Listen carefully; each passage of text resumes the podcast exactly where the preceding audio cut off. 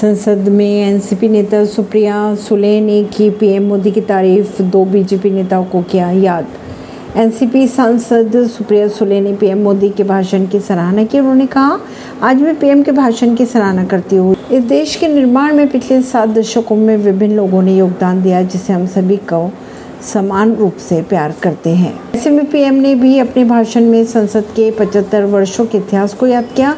इसके बाद पीएम मोदी के भाषण की तारीफ़ की गई। परवीन सिंह, नई दिल्ली से।